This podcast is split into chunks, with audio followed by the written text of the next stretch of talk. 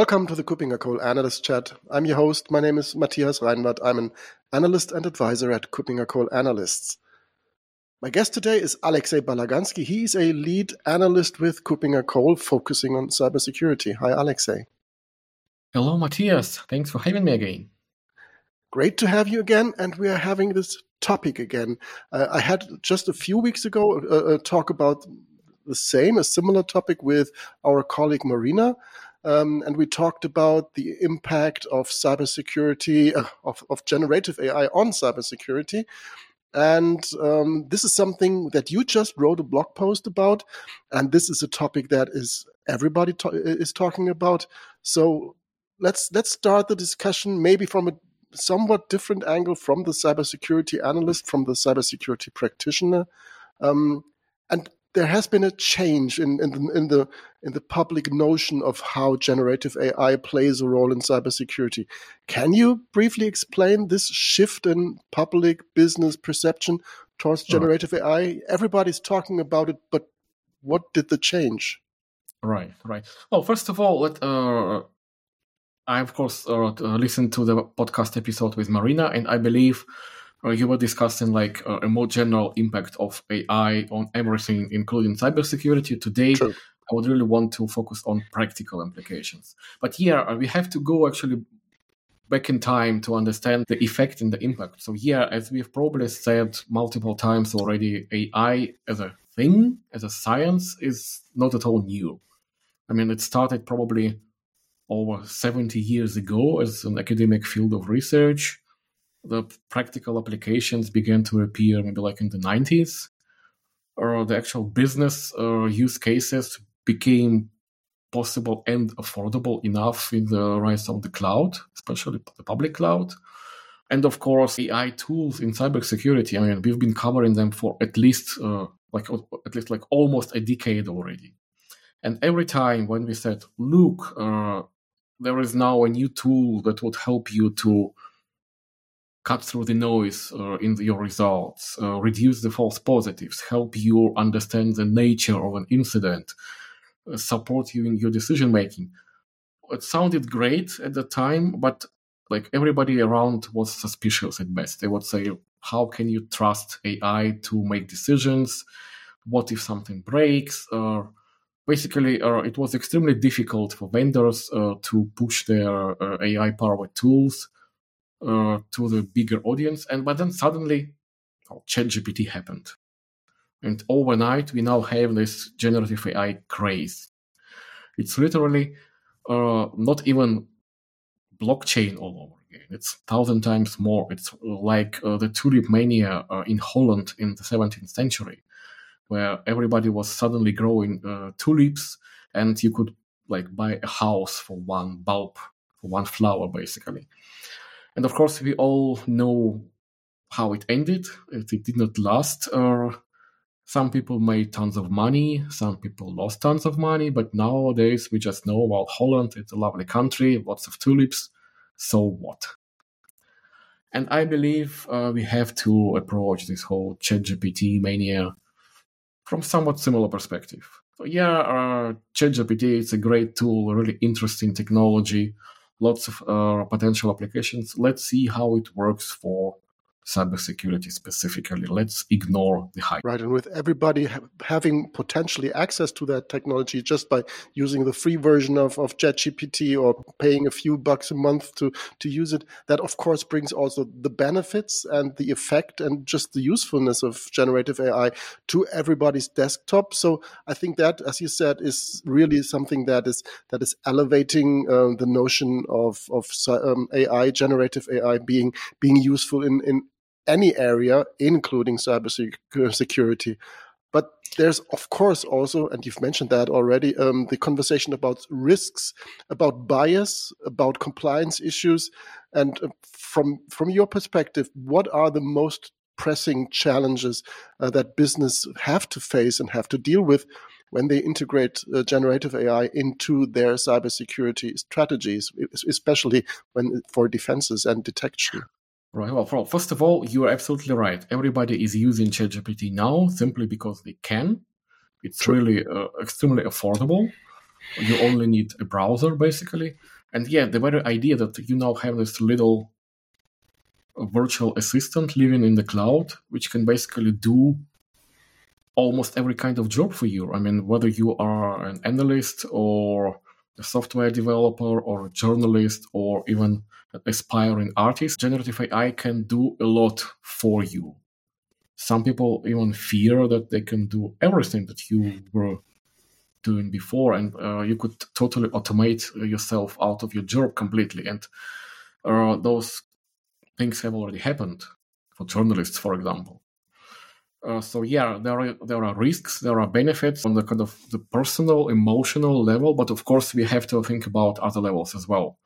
For businesses, it's a huge risk in terms of data leaks, because if you just let everyone copy paste your sensitive documents into essentially a third party cloud application without any guardrails and controls and DLP tools in place, well, you will be facing the consequences pretty quickly. And again, we already know that uh, such things have already happened.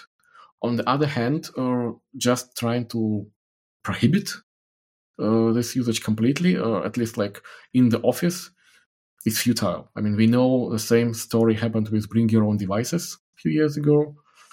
And but basically, the the real uh, working strategy is not to prohibit, but to limit, to guide, and essentially to establish the acceptable use policy for AI. And this is what we've been talking about internally and to our customers for months already. And this is something which just takes time. And again, this is a topic on its own. Today, we want to actually focus on cybersecurity specifically, right? Exactly, exactly. And and, and you say um, that we are using or we, we should be able in with, with, with proper guardrails, we should be able to use um, generative AI also in as part of our cybersecurity strategy. Um, what are the most challenge, the most pressing challenges? Um, where where would you focus on when it comes to uh, using that? Of course, this AUP, this acceptable usage or use policy, is a standard, a basis to build upon. Uh, but on top of that, what would be a good starting point? Well, I mean, uh, the most trivial use case for generative AI in cybersecurity is actually the same like everybody everywhere else. It's just you uh, and ChatGPT. Uh, it's an ideal uh, assistant uh, which can help you increase your productivity, reduce uh, the time you waste on boring stuff, and most crucially, it can help you with your continuous self education. And this is a must for every cybersecurity expert regardless of specific area or field. Uh, this market, this uh, field moves so fast that you have to basically learn daily, you know, learn something new daily. Uh, otherwise, your expertise, your knowledge will be outdated pretty soon. And ChatGPT is a great tool for that. Uh, like you used to have Google for research, then you had Wikipedia, now you have ChatGPT, so you can ask lots of questions and get answers immediately. Of course, the most crucial question is can you trust those answers? And basically, no. Well, you have to take them with a huge pinch of salt every time. We know, for example, that the ChatGPT, the actual namesake, uh, has like a cutoff limit, so it doesn't know things after some date in 2021 or something something like that. So yeah. basically, uh, you cannot use ChatGPT for asking questions about really recent events. We also know that uh, all LLMs, large language models, are prone to hallucinating. Basically, they will make up answers which would look good, but will be completely uh, pulled out of thin air. So, for this trivial use case, just using ChatGPT for research and learning trust but verify. So our motto should be zero trust for generative AI, if you will. So you can use it absolutely, but you have to uh, validate all the results. And the same approach should actually be ex- extended to every more sophisticated use case as well. For example, one other very popular scenario would be uh, using it for training and again kind of training especially in the field of like business continuity natural disasters internet cables cut off by a bulldozer whatever. Like something happens and somehow your business uh, just cannot work anymore. Now you have to act quickly. You have to learn to act quickly. You have to train for that in advance.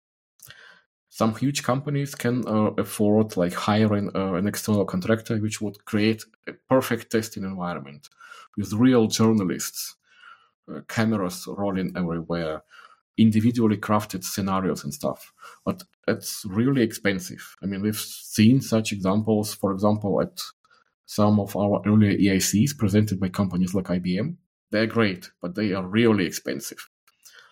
With uh, generative AI, you can basically do the same, uh, but uh, delegate a lot of that uh, world building and uh, incident crafting to an LLM. So it not just reduces your costs significantly, it also makes it more real uh, in the sense that the actual hackers are probably using the same tools to plan their next real attack on you.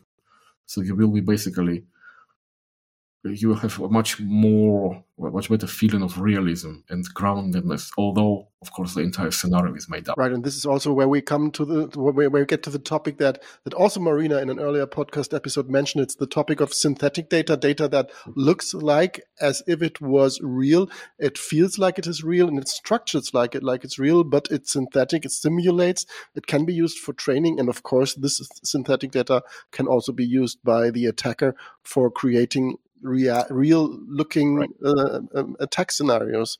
Um, so this is one of the more modern use cases. Everybody's used to writing texts and making um, um ChatGPT act like a, a, poet, act like a journalist, act like a politician. Um, but there are, are so much more use cases where where these generative AI systems, be it ChatGPT or others, are, are really good and usually often mentioned in podcasts, in videos, on YouTube, is the, the generation of software, of code, of, of code fragments supporting uh, developers in, in, in creating more efficient, better code, also more secure code. Is secure by design software through generative AI a thing?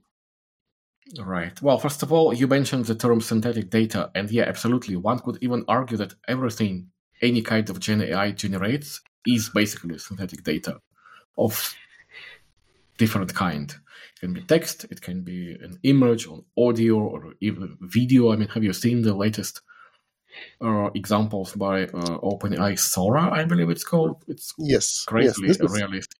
But of course, uh, businesses are also interested uh, in more structured kinds of data.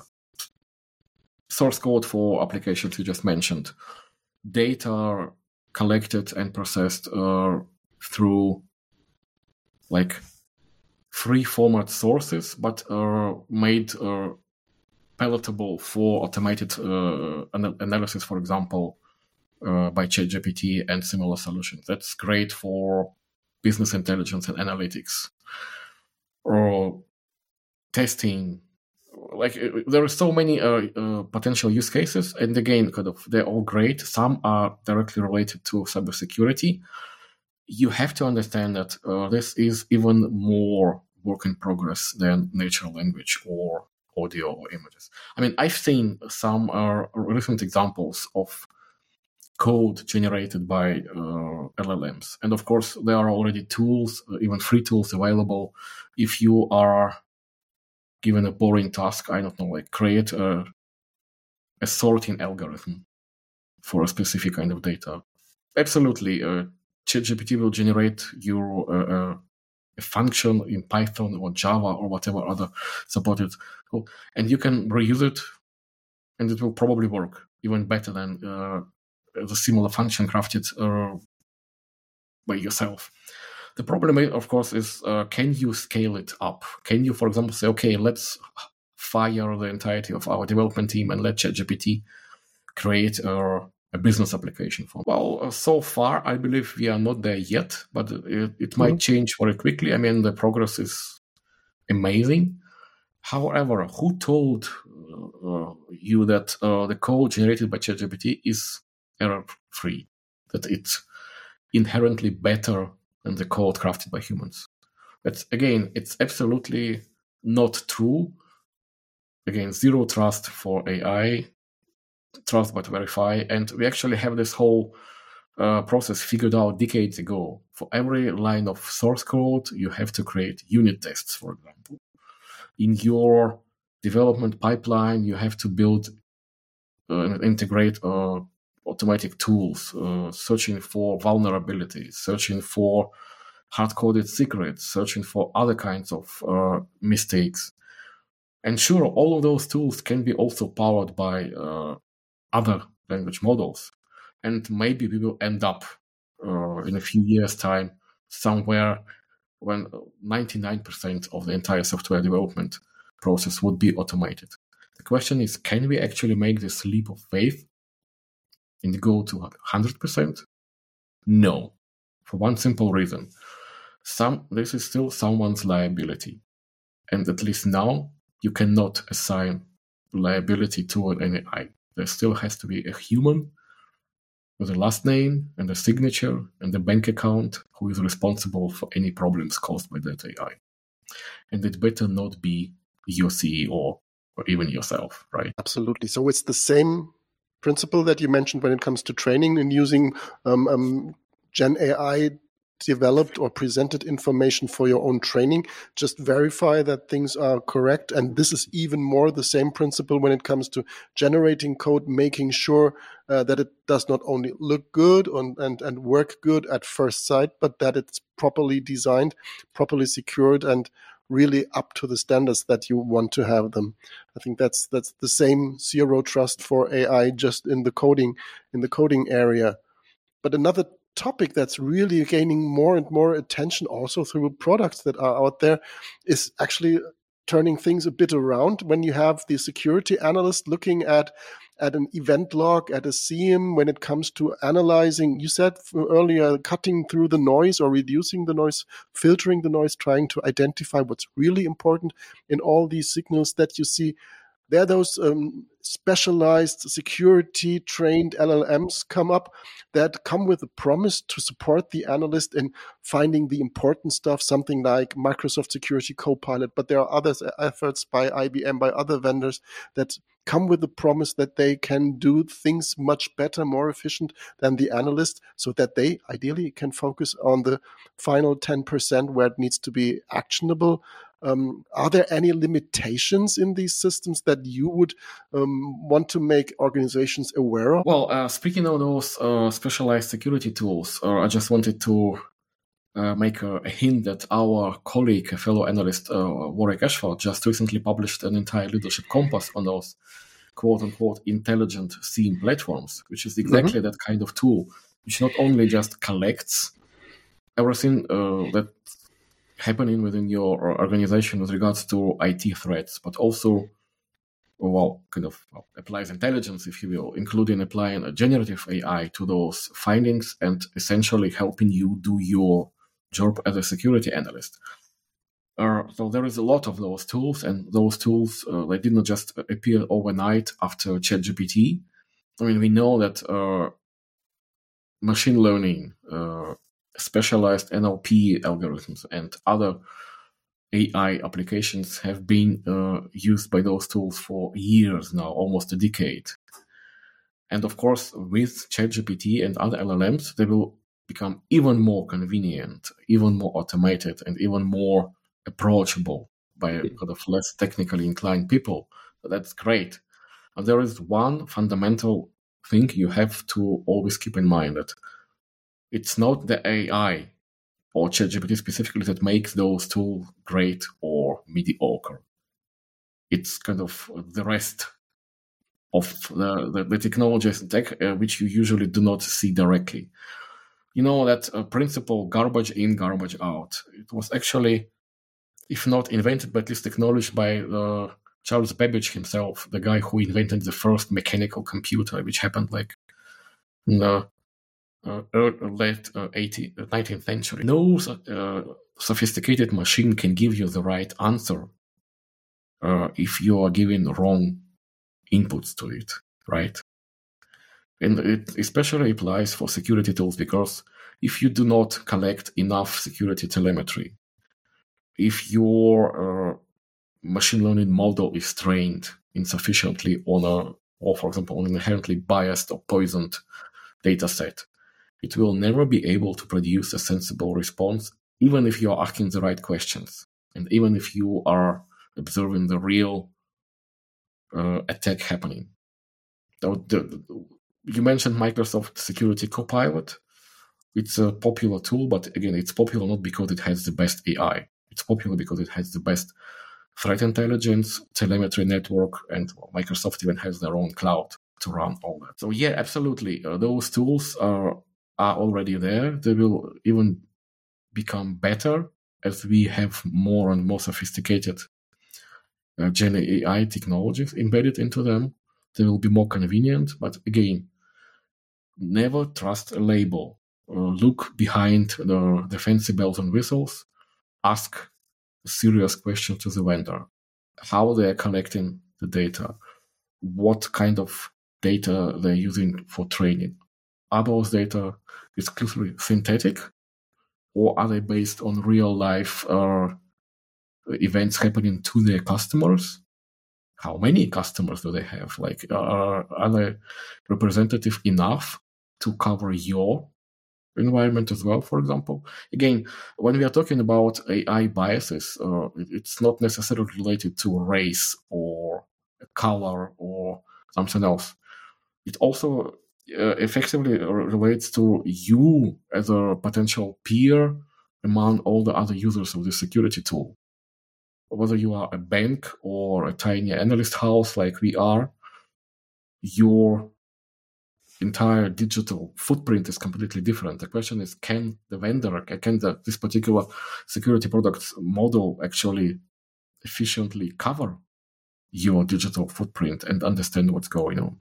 That should be the highest priority question to every vendor, not how many bells and Absolutely, fully agreed. We're talking about this topic, and the, the initial spark for this for this conversation today was your blog post that you put online. I just want to highlight, um, first of all, it's really worth the read, um, and I think you're the only analyst that we have who can cover in such a topic that topic that's called generative AI. It's a matter of trust. Both the tulip craze and Charles Babbage, and still focus on the topic and still bring uh, uh, transfer all the important messages. So I just want to highlight to the audience: please go to our website, read uh, Alexei's blog post. It's really worth the read. Um, a, a, final thought that you mentioned in the in the blog post is uh, the, the the the idea of leveraging leveraging collective wisdom. So using the wisdom around Gen AI, not from Gen AI, but to talk to your peers, to um, similar companies, to learn from the community. Why did you end up on on that note? Well, again, this is of course uh, at least like at least I try to hint uh, on more than one thing. One is obviously any kind of generative AI by default relies on the crowd wisdom because it sources all the inputs from around the world. That's one thing.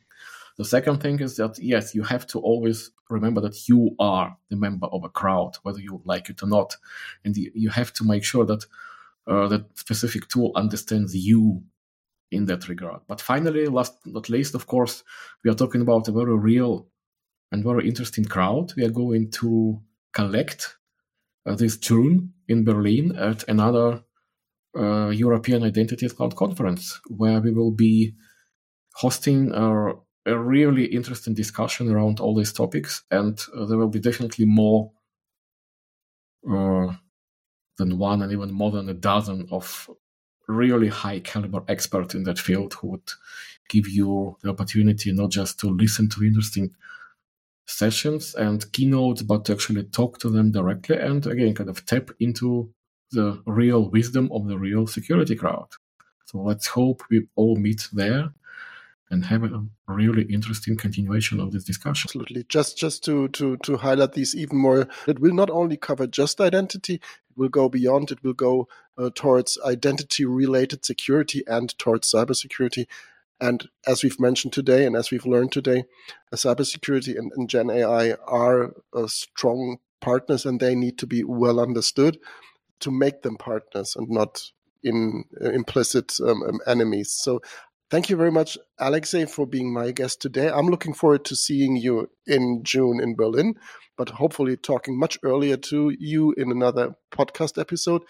Running up to EIC, we'll, we will have um, a lot of episodes that will cover topics that will be relevant at EIC and beyond. Otherwise, they wouldn't be relevant. Um, and I'm really looking forward to talking to you again about that. Thank you, Alexei, for being my guest today. Thank you, Matthias, and goodbye. 拜拜。